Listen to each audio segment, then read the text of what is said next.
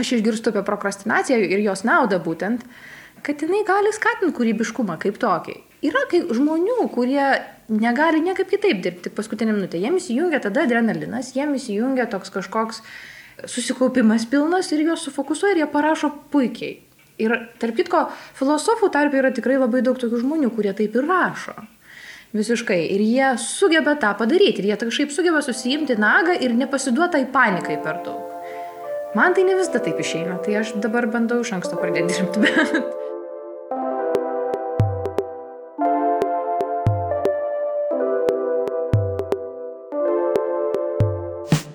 Sveiki, su jumis nebegėda LT tinklalaidė Sultis ir aš Julija Šatkauskaitė. Kas mėnesį kartu su pašnekovais nagrinėjau temas susijusias su santykiais, savęs pažinimu, seksualumu ir jo sampratai įvairiose kultūros kontekstuose. Nebegėdos tinklalaidės Sultis galite rasti Spotify, iPhone podcast, Podbean ir YouTube platformose. Na, o šį epizodą remia organiškos medvilnės marškinėliai iš nebegėdos parduotuvės. Jų galite įsigyti su vairiais užrašais, o su kodu noriu, jiems gausite net 25 procentų nuolaidą. Šiandien buvau nebegėdos ofise, jau mačiau, kad tų marškinėlių tikrai nedaug liko, tai paskubėkite ir nusipirkite. O šiandien yra trečiasis metų pirmadienis, tai dar vadinamas Blue Monday arba mėlynasis pirmadienis arba liūdniausias pirmadienis. Yra toks dalykas, kad daug žmonių naujų metų pradžioj arba senų pabaigoj užsibrėžia įvairių tikslų, susikuria planų, kaip keis savo gyvenimą, atsikratys žalingų įpročių ir bus laimingesni ir turtingesni ir motivuotesni negu praėjusiais metais. Ir nors tas pasiryšimas jisai yra puikus, bet kartais mes taip aukštai užkeliam tą kartelę, kad jos tiesiog neįmanoma įgyvendinti. Ir tada mažiausias paslydimas iš tikrųjų sunaikina tą motivaciją ir mes įmam save teisti.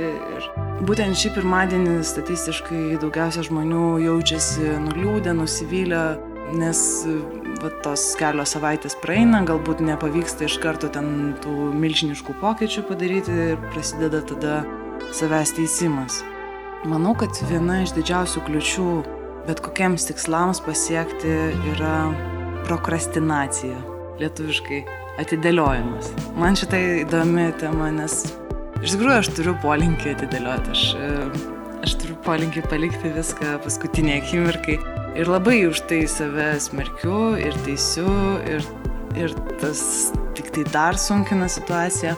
Ir aš apie tai nusprendžiau pasikalbėti su viena iš savo seniausių draugių, žmogaus teisų tyrinėtoja, filosofė, meno gurmanė ir kosmopolitė Rasa Davidavičiūtė. Labas, Rasa. Labas, Julė.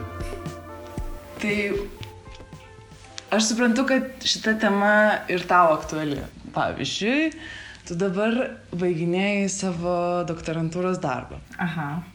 Kokia tavo darbo tema? Aš rašau disertaciją apie žmogaus teisę į kultūrinį paveldą. Ar yra tokia teisė, kokios būtų jos ribos, e, kokias pareigas ta teisė sugeneruotų, na ir taip toliau, ten visokie kitokie dalykai aplinkui. Tai iš principo tai, kad kiekvienas žmogus turi teisę pažinti kultūrą ir tą, ką mums paliko visa kultūra, ar ne? Taip, ir ypatingai į tai, ką mes patys galvojam, kas yra mūsų kultūrinis paveldas irgi. Nes ta kultūrinio paveldo tema kaip pati savaime, kultūrinis paveldas dažnai tokia mūsų kasdieniai kalboje yra vartojamas kaip tiesiog mūsų kažkoks, mūsų istorija, kažkas, kas mums yra duota per amžių amžius ir su kuo mes siejame savi ir taip toliau. Bet man labai įdomi, ta, tas jo aspektas labai įdomus ir kas labai komplikuoja žmogaus teisų patį vaizdą irgi šitam kontekste yra tai, kad nu, dažnai tas mūsų, kas yra pasirenkama kultūrinio paveldo, yra informuojama absoliučiai mūsų šiandieninių, dabartinių nuostatų ir realijų. Ir dėl to tas toks per amžių amžinumą žiūrėjimas į senovę, atmintis ir taip toliau, jinai kažkaip pasidaro kur kas relatyvesnė ir tokia labiau šiandieninė ir tokia iš dabarties perspektyvų pamatyta. Ir tas labai apsunkina žmogaus teisų vaizdą dėl to, kad atsiranda labai daug tokio politinio elemento tame ir kaip politika manipuliuoja mūsų tai, ką mes renkamės kultūriniu paveldu ir tai, kas mums yra pristatoma kaip mūsų kultūrinis paveldas ir taip toliau. Ir tada atsiranda daug tokių labai toksiškų irgi kultūrinio paveldo pavyzdžių. Tai tas labai komplikuoja žmogaus teisų vaizdą, dėl to, kad tada tai lygiai rodosi, kad mes turim žmogaus teisę į kažką tokio, kas iš tikrųjų gal ne visada yra labai gerai. Ne visiems tiksliau. Taip, aš suprantu, pavyzdžiui, tas, tas pas tradicinės šeimos, ar ne? Absoliučiai. Kultūrinis paveldas, kad Taip. taip, tai turi būti tradicinė šeima. Nu, Taip, taip. Arba tam tikrai, tarkim, vyrų ir moterų santykiai, Taip. kaip tam tikras istorinis dalykas ir tai yra parodoma kaip teisingas santykis dėl to, kad visą laiką tai buvo ir čia jeigu mes dabar labai spardysimės ir norėsim kažką keisti, mes čia labai prieš tradiciją ir labai prieš tai, kaip mūsų seneliai ir tėvai gyveno ir taip toliau. Ir tas, nu, tas labai žmonės įkalina. Tai tas paveldas jis irgi gali žmonės labai įkalinti. Mūsų toks, apskritai kultūra mus gali labai įkalinti. Tai man visą laiką buvo labai įdomi ta trintis. Na, o tarkim, ar, ar ta tema, pavyzdžiui, liečia tai, kad kultūrinės vertybės, ar, ar, ar literatūra, ar, ar architektūra, ar menas turi būti prieinamas žmonėms. Tai irgi turbūt yra, ar, ar ne Be visai? abejo. Taip, absoliučiai, šimtų procentų. Bet čia jau matyt būtų tokio taikymo tos teisės klausimas, kaip, kokiu būdu ta teisė turi būti prieinama ir kokiu būdu jinai kažkaip, kažkaip turi būti realizuota. Ir tada irgi iškiltų tas klausimas, kiek turi būti prieinamas tas paveldas ir taip toliau. Bet be abejo, viena iš pamatinių prielaidų yra ta, kad nu, jeigu tu turi teisę kažką, tu turi, jį, tu turi sugebėti su tuo kažkaip prie to prieiti. Tai taip, tas prieinamumas ir, ir kartu ir žinojimas savo praeities tokios, kokia jinai yra, irgi yra svarbus čia.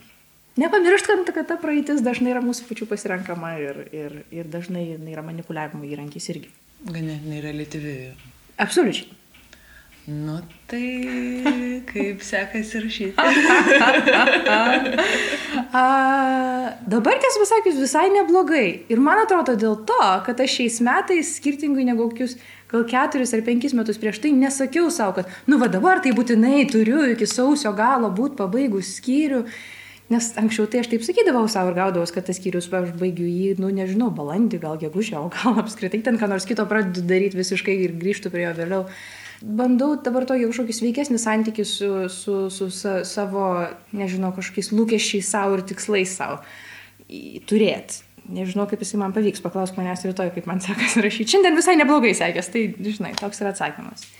Bet... Iš tikrųjų, tas, kad labai didelius lūkesčius uh, savo užsidedam, tarkim, kad uh, iki, iki kitos savaitės aš turiu parašyti tiek ir tiek, ir tada tas visas darbų kiekis, tas toksai milžiniškas, globalus, žinai, titaniškas darbas, jisai neleidžia pradėti. Jis yra per didelis ir per baisus, ar ne? Taip, visiškai. Ir čia prasideda atidėliojimas, ta prokrastinacija. taip, taip. Ir kuo labiau atidėlioji tą reikalą, tuo jisai darosi baisesnis ir tuo sunkiau prie jos darosi grįžti. O ir tada toks užsivelia, užsisuka ratas. Sunku būna prie jo grįžti, nes jisai labai didelis ir, ir taip toliau ir panašiai.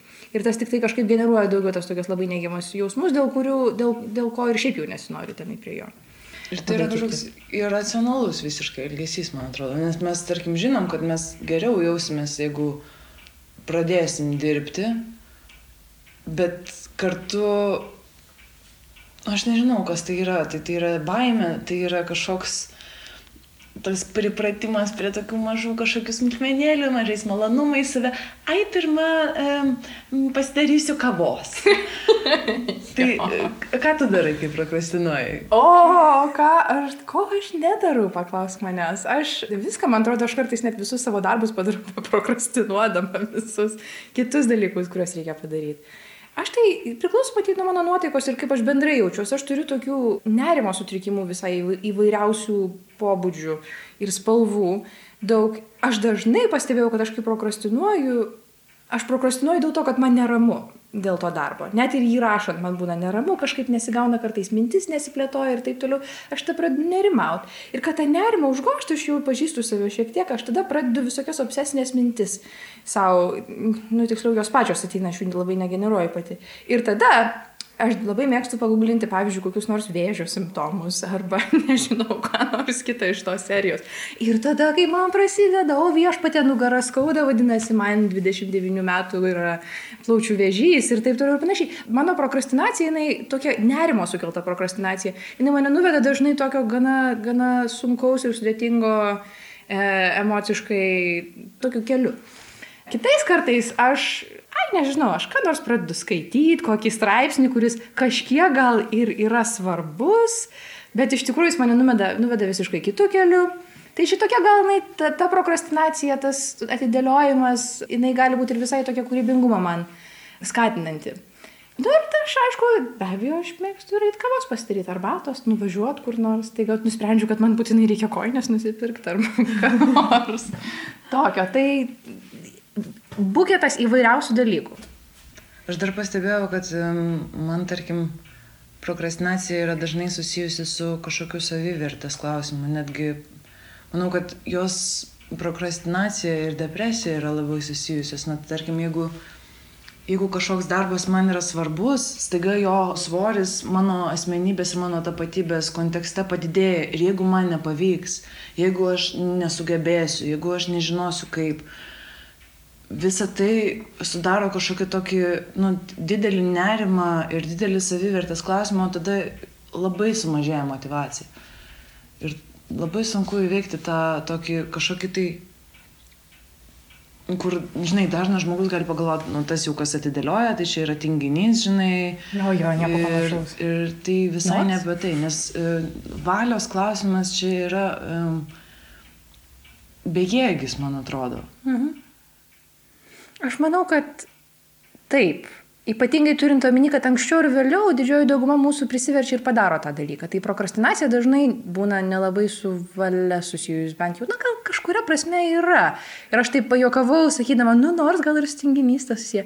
Man tai kartais, žinok, jinai būna ir stinginystė susijus. Bet, bet grįžtant prie to, ką tu sakai, absoliučiai visiškai su tim sutinku, kad jinai dažnai būna, aš ir esu labai linkus dėlioti darbus, kurie kažką lyg apie mane tokio pasakytų, kaž, kurie yra tikrai susiję su tuo, nu, tarkim, kuo, kur aš dirbu, arba, arba su mano projektu konkrečiu ir taip toliau, ir kurie ir, būtų, ir, ir, ir tie darbai būtų kažkoks liūdėjimas manęs kaip žmogaus, ir, ir, ir ar man juos pavyks padaryti ar nepavyks padaryti, kažkoks, bus kažkoks lyg ir atsiliepimas apie mane kaip apie žmogų ir taip toliau, ir tada aš juos noriu nustumti, bet tai toks labai lyg ir natūralus dalykas, man atrodo, mes visi vengiam šiek tiek uh, tos kažkokios akistatos su savimi, ypatingai kai esam tokie savikritiški ir atrodo, kad oi, oi, oi, aš jau žinau, kad man neišeis, arba oi, aš jau žinau, kad, kad čia bus koks nors visiškas šūdas, pavyzdžiui.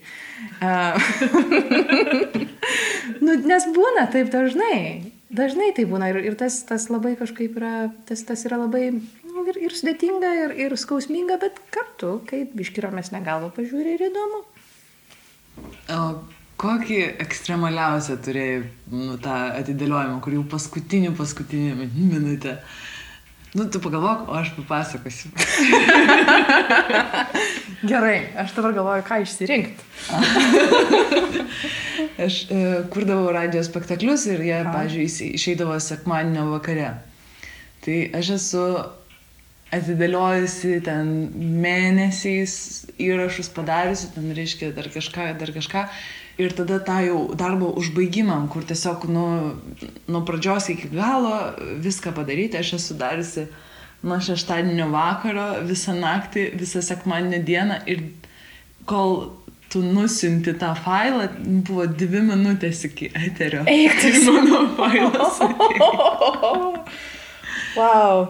Man ko gero irgi kažkas panašaus buvo, bet šit geras. Tai tu nemiegoji visą naktį mm. ir darėjai. Nu, man irgi tai buvo aišku, čia žinai, aš čia neturėčiau labai stebėtis. Ar, oh, Julė, tu nemiegoji visą naktį. Man atrodo apskritai, kai užsiminėjai akademiniu darbu, paprastai akademiniam darbė žmonės deadline'ų aš pastebėjau, kad ne visada paiso. Ypatingai, kai kalba eina apie straipsnių publikavimą, ten visokių recenzijų pridavimą ir taip toliau.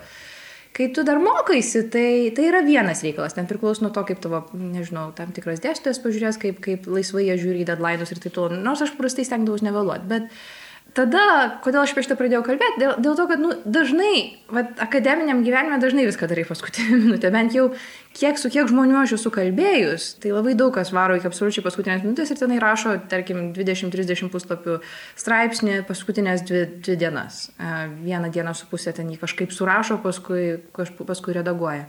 Tai tokio, žinai, nemiegojimo ir siuntimo tenai minutę iki, tai yra tai buvo. Bet man tai, ko gero, toks gal svarb, nu, toks tikrai, kuris galėjo blogai pasibaigti reikalas, buvo, kad aš kai aplikavau doktorantūrą, aplikavau į Londono vieną universitetą ir turėjau priduoti e, visus dokumentus ir viską.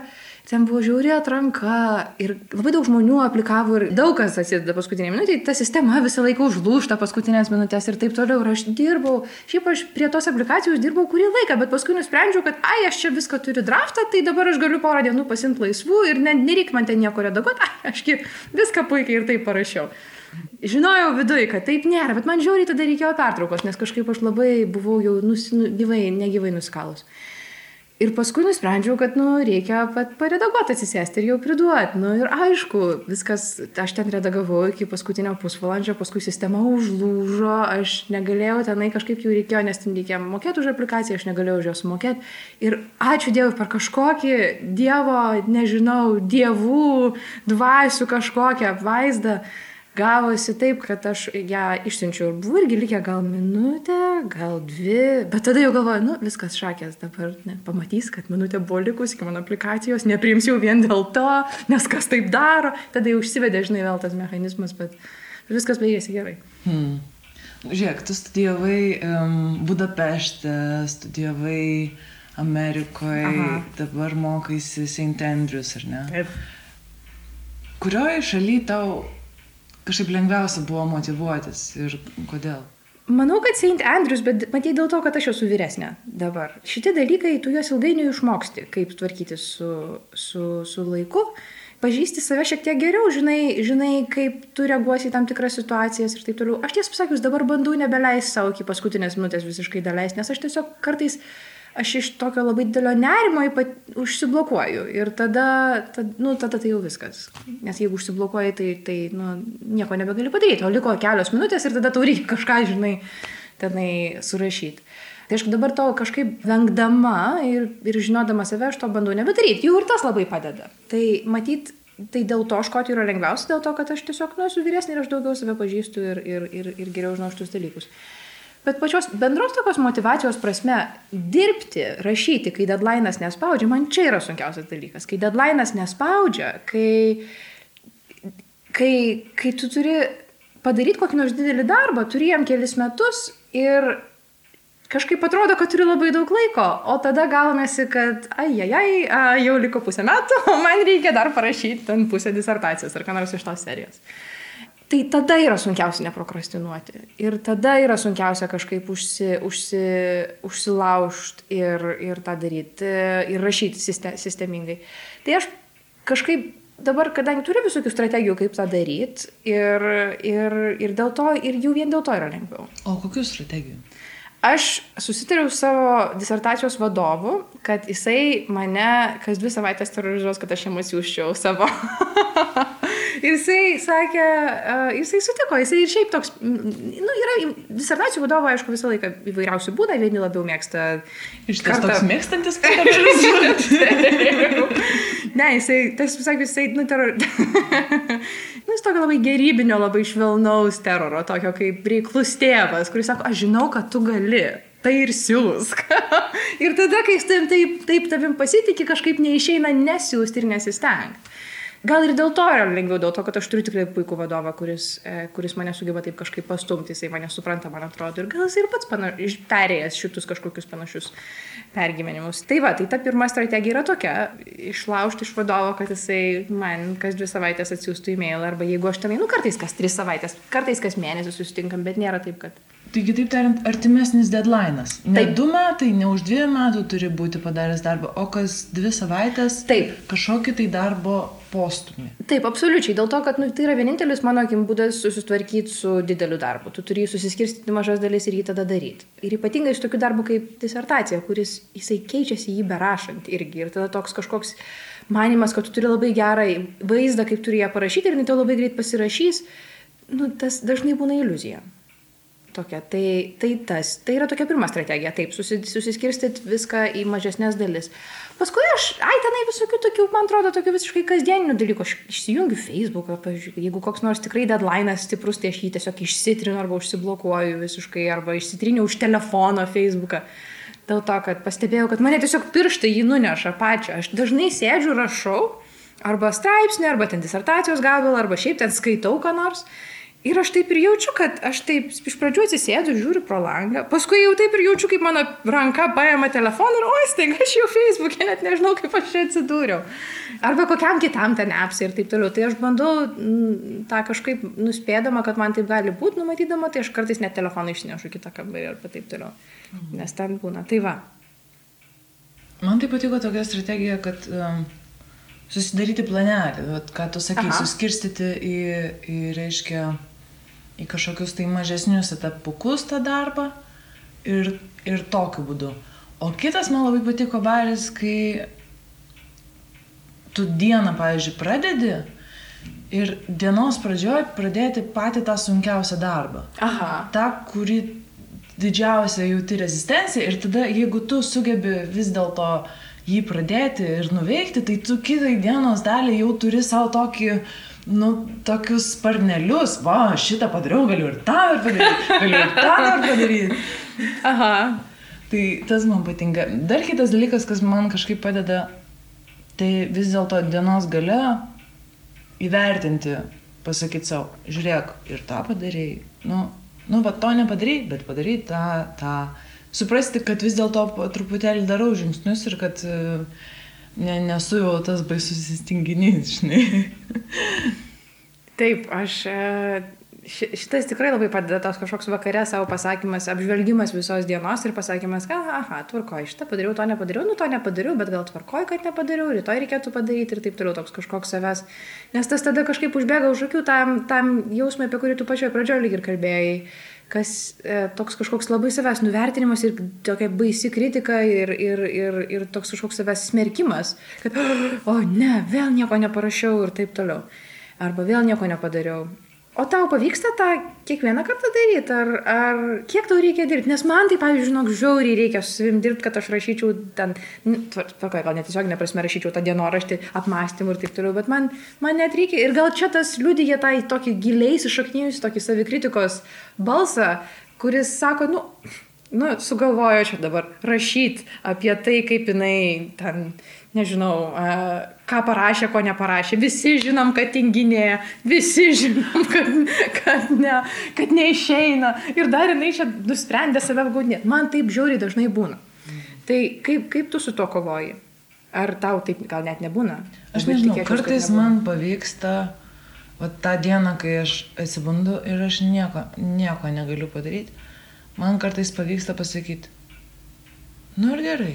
Nu ir Mhm. va šiandien leis savo palsėti. Šiandien uh, užsimk, ko nori, žiūrėk ten filmus, dar kažko. Žinai, ir, ir už tai, tipo, mes tau duodam, reiškia, tą laisvą bilietą. Bet kartais tas laisvas bilietas tada išsitempia ir pasidaro toksai...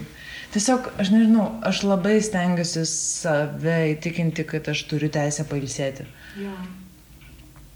Ir po truputėlį, po truputėlį man tas pavyksta.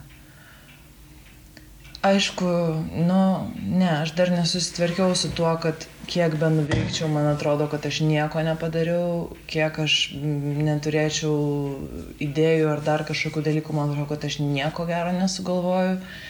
Ir su tom mintim, nu, aš, aš tikiu, kad iš tikrųjų mūsų, žinai, galvoje yra tie e, neuronų jungčių takeliai. Ir kad galima juos išmokyti nebekeliauti tom senom rėvėm, kurios, žinai, kelia skausmą, kai, kai žinai, paauglystėje, kai buvom pripratusios prie dramos. tik Jau tai dabar atpratom? dramos. tai, tai po truputėlį, žinai, išmokyti save, nu, kažkaip turi, turėti priemonės būti ramesniam, kažkokiam tam didesniam Mhm. pusiausvyros dalykai. Aš tikiu, kad tai galima padaryti. Ne, ne viskas pavyksta iš karto. Aha. Bet, bet man labai patiko, kai mes pirmą kartą kalbėjom apie apskritai prokrastinaciją ir čia tu sakai, kad tu radai straipsnį. Ir aš, e, kadangi paskutinę akimirką rašiausi šitam. Jo Labai tikslu, labai. paskaityti. Žinai, kadangi aš irgi. Tiesiog apie tai, kokia yra, žinai, kokia yra nauda prokrastinacijos. Aš irgi nespėjau perskaityti to straipsnio. aš esu skaičius anksčiau ir dabar neprisimenu ir nu, nelabai noriu komentuoti dėl to, kad nu, tiesiog ne, ne, nenoriu ne, neteisingai pasakyti. Bet aš kiek prisimenu ir, ir matyti yra tokių minčių dažnai. Aš išgirstu apie prokrastinaciją ir jos naudą būtent, kad jinai gali skatinti kūrybiškumą kaip tokį. Yra kai žmonių, kurie negali niekaip kitaip dirbti paskutinį minutę. Jiems įjungia tada adrenalinas, jiems įjungia toks kažkoks susikaupimas pilnas ir juos sufokusuoja ir jie parašo puikiai. Ir tarp kitko, filosofų tarp yra tikrai labai daug tokių žmonių, kurie taip ir rašo. Visiškai. Ir jie sugeba tą padaryti. Ir jie kažkaip sugeba susijimti nagą ir nepasiduota į panikai per daug. Man tai ne visada taip išeina, tai aš dabar bandau iš anksto pradėti dirbti, bet, bet mintis lyg ir buvo tokia, kad, kad prokrastinacija gali skatinti kūrybiškumą, dėl to, kad tu ir gali skatinti tokį, gal tokį požiūrį į tą pačią problemą, kurią tu lyg ir bandai išspręsti iš uh, kito kampo. Nes, tarkim, ką aš tau prieš tai sakiau, kad aš kartais prokrastinuoju, skaitydama ką nors kito, kas man galėtų lyg ir tinka, bet, bet iš tikrųjų visiškai ne apie tai, apie ką aš dabar rašau ir taip toliau. Ir tas dažnai, ta, aš tiesą pasakius pastebėjau, kad tas iš to dažnai man kyla daug labai įvairiausių minčių, kurias aš paskui kitur išplėtoju. Ir ko gero visi mano straipsniai, kuriuos aš pradėjau rašyti arba esu parašius, jie yra ko gero prokrastinuojant gimė tas pačios mintis. Na nu, gal aš čia biškai perdėtų, aš dabar bandau save teisinti, kad ne, prokrastinacija yra visai tvarkoj. E, bet, bet iš kažkuria prasme taip. Pavyzdžiui, tu susipažįsti su platesniu kontekstu. Tu tiesiog kaip tą savo akiratį, jeigu tu turi kažkokį darbą, žinoma, gerai į jį įlysti ir nu, nueiti kažkur labai giliai, bet labai svarbu ir tai, kaip tu aplinkui jį susikūri kontekstą. Dar man labai patiko, e, šiandien perskaičiau, kad Carltono universitete Kanadoje profesorius toks Timothy Peachel mano, kad tas atidėliojimas yra susijęs su tuo, kad mes tarsi disocijuojam save nuo to žmogaus, kuris būsim ateityje. Ir tai, kad kas esam dabar uh -huh. ir kas būsime už penkių metų, pavyzdžiui, tai mes būsim tas pats žmogus, bet mes tarsi nejaučiam jam atjautos ir visus savo darbus taip, ai jisai padarys. jo, jo, jo, čia ateities man problema. Taip, taip, čia ne mano problema, taip. čia ateities man problema. Ir čia labai įdomu mintis, žinai, kad, Aha. kad mes iš tikrųjų labai retas žmogus kažkaip objektyvai įvertina, kad jisai pats bus tas žmogus, kuris bus už dešimt metų. Ir kad jau dabar tu gali tam žmogui, kuris būsi už dešimt metų, padaryti paslaugėlių, gali padaryti mankštelę iš ryto. Aha. Žinai, ar kažką. Ir tokiu būdu iš tikrųjų kažkaip, kai pradedi save vat, įsivaizduoti, kas tu nori būti, kas, kas nori, kad būtų tavo gyvenime, kad kažkaip galima rasti lengviau tokių tų motivacijos būdų. Galima, bet aš tai kartais šiek tiek skeptiškai tai žiūriu, va, būtent tokį požiūrį, dėl to, kad jisai, man atrodo, tai yra per daug, nu, per daug žmogiškas kažkoks mūsų būdo bruožas, negalvot apie ateities save. Ir manau, kad tam tikra prasme yra kaž, kaž, kažkaip yra gal prasmės to per daug nedaryti, nes, nu, praeitis yra baisi. Ateitis tiksliau yra, ateitis yra gana baisus reikalas. Gali būti. Praeitis irgi. Praeitis. Labai. Uh, bet jinai kartu ir vertinga gali būti, tai tokia ne, ne viena reikšmė, bet tas toksai pernelyg susitelkimas, na aš nežinau, aš dabar galvoju iš savo pozicijų, jeigu aš labai pradedu galvoti apie tai, kokia aš būsiu, apie savo ateitį ir taip toliau, tai man jau vien dėl to nerimas gali kilti, tada darosi, o ne, o viešpatė dievė, aš ten, nežinau, susigalvoju kokių ant baisių scenarijų ir tada prasideda mano prokrastinacija kokiam nors kitom baisiam temam. Nežinau, aš pasakiau, kad aš skeptiškai tai žiūriu, bet dabar pagalvoju, kad gal visai ir nieko iš tikrųjų, gal reikėtų pagalvoti labiau apie savo, savo ateitį. Ir, bet aš tik manau, kad nu, tai tikrai nebus panacėja. To aš tu, tai, tu ir nesakai, kad tai bus. E, Žinoma, ne, bet tiesiog, žinai, kaip pasakyti, man pati mintis, kad tai tas pats žmogus, žinai, kad... O kas kad, kad, žino, kad man, tas pats žmogus? Man teks, tipo, vienaip ir kitaip tai išgyventi tą Aha. ateitį. Ir gal būtų visai fainai, nu, vat, kaip, pavyzdžiui, žinai, būna tos įvairios psichoterapijos rūšys, kur tu, mhm.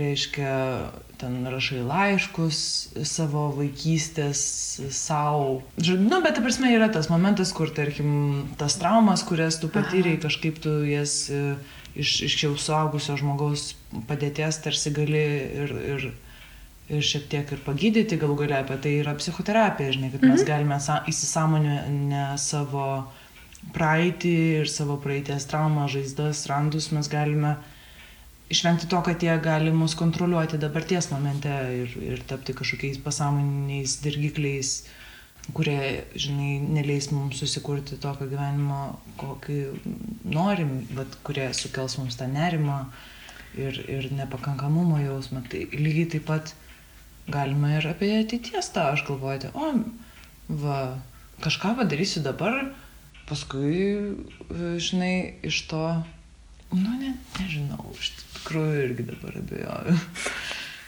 O aš kaip tik pradėjau galvoti, ha, aš nežinau, gal aš abejoju tuo, ką aš prieš tai pasakiau. Matai, bet vadinasi, čia, čia, čia gera, geras rezultatas pokalbio, kai abi pradedam abejoti savo pirminiam pozicijom. Bet, bet žinai, grįžtant prie to klausimo, ar, nu, ten, kad bus tas pats žmogus ir taip toliau. Kartais aš net nesu tikra, aš gal per daug metų užsiminėjau visokiais klausimais ir abejojimų absoliučiai mūsų visų pamatinių prielaidų, mąstymo ir taip toliau. Bet kartais, nu, matyt, mes busim gana skirtingi žmonės ateityje. Priklauso nuo to, kokia jinai bus, bet juk mūsų dabartinės praeitis labai formuoja mūsų tapatybę, jos labai formuoja tai, kaip mes reaguojame daug ir taip toliau. Be abejo, kažkokios pamatinės vertybės, pamatiniai tokie mūsų būdo bruožai ir, ir, ir tos tokios kažkokios tapatybės pamatai patys savimi jie nesikeis, bet gali pasikeisti daug įvairiausių kitų tokių visiškai atsitiktinių dalykų, kurie gali, aš manau, pakeisti mūsų tam tikrus vertinimus ir kartu mūsų jausmą, ką reiškia būti Julė, ką reiškia būti Rasa ir taip toliau, irgi gana stipriai. Tai kaip aš reaguosiu, gal mano nerimo sutrikimas bus dingęs apskritai.